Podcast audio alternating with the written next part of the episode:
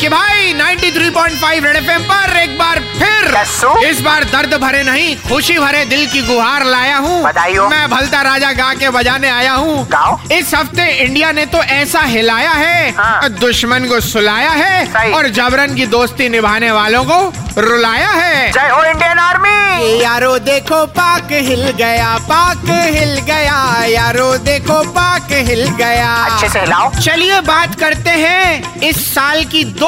हिला देने वाली सर्जरी की सही है। इस बार तो दिल्ली वाले मफलर मैन भी किसी के खिलाफ कुछ ना कह पाए हाल ही में जबान की सर्जरी जो है करवाए सही है। मैं तो कहूँगा भारतीय सेना वक्त वक्त पर यूं ही लेते रहना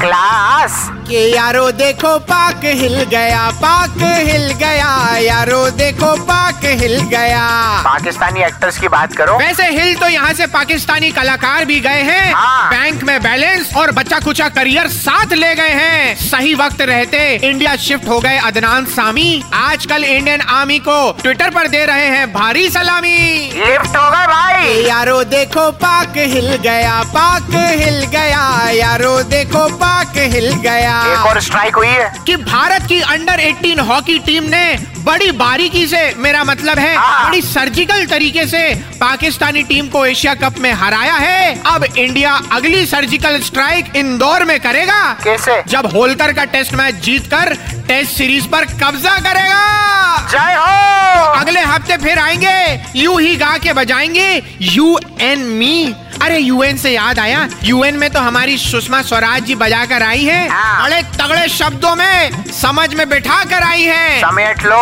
ऐसे ही बैठे रहना अगले हफ्ते फिर गा के बजाएंगे तब तक भलता राजा का नमस्ते रख लो और रेड एफ बजाते रहो ये भी कानों की सर्जरी करते हैं हर हफ्ते स्ट्राइकर कहीं के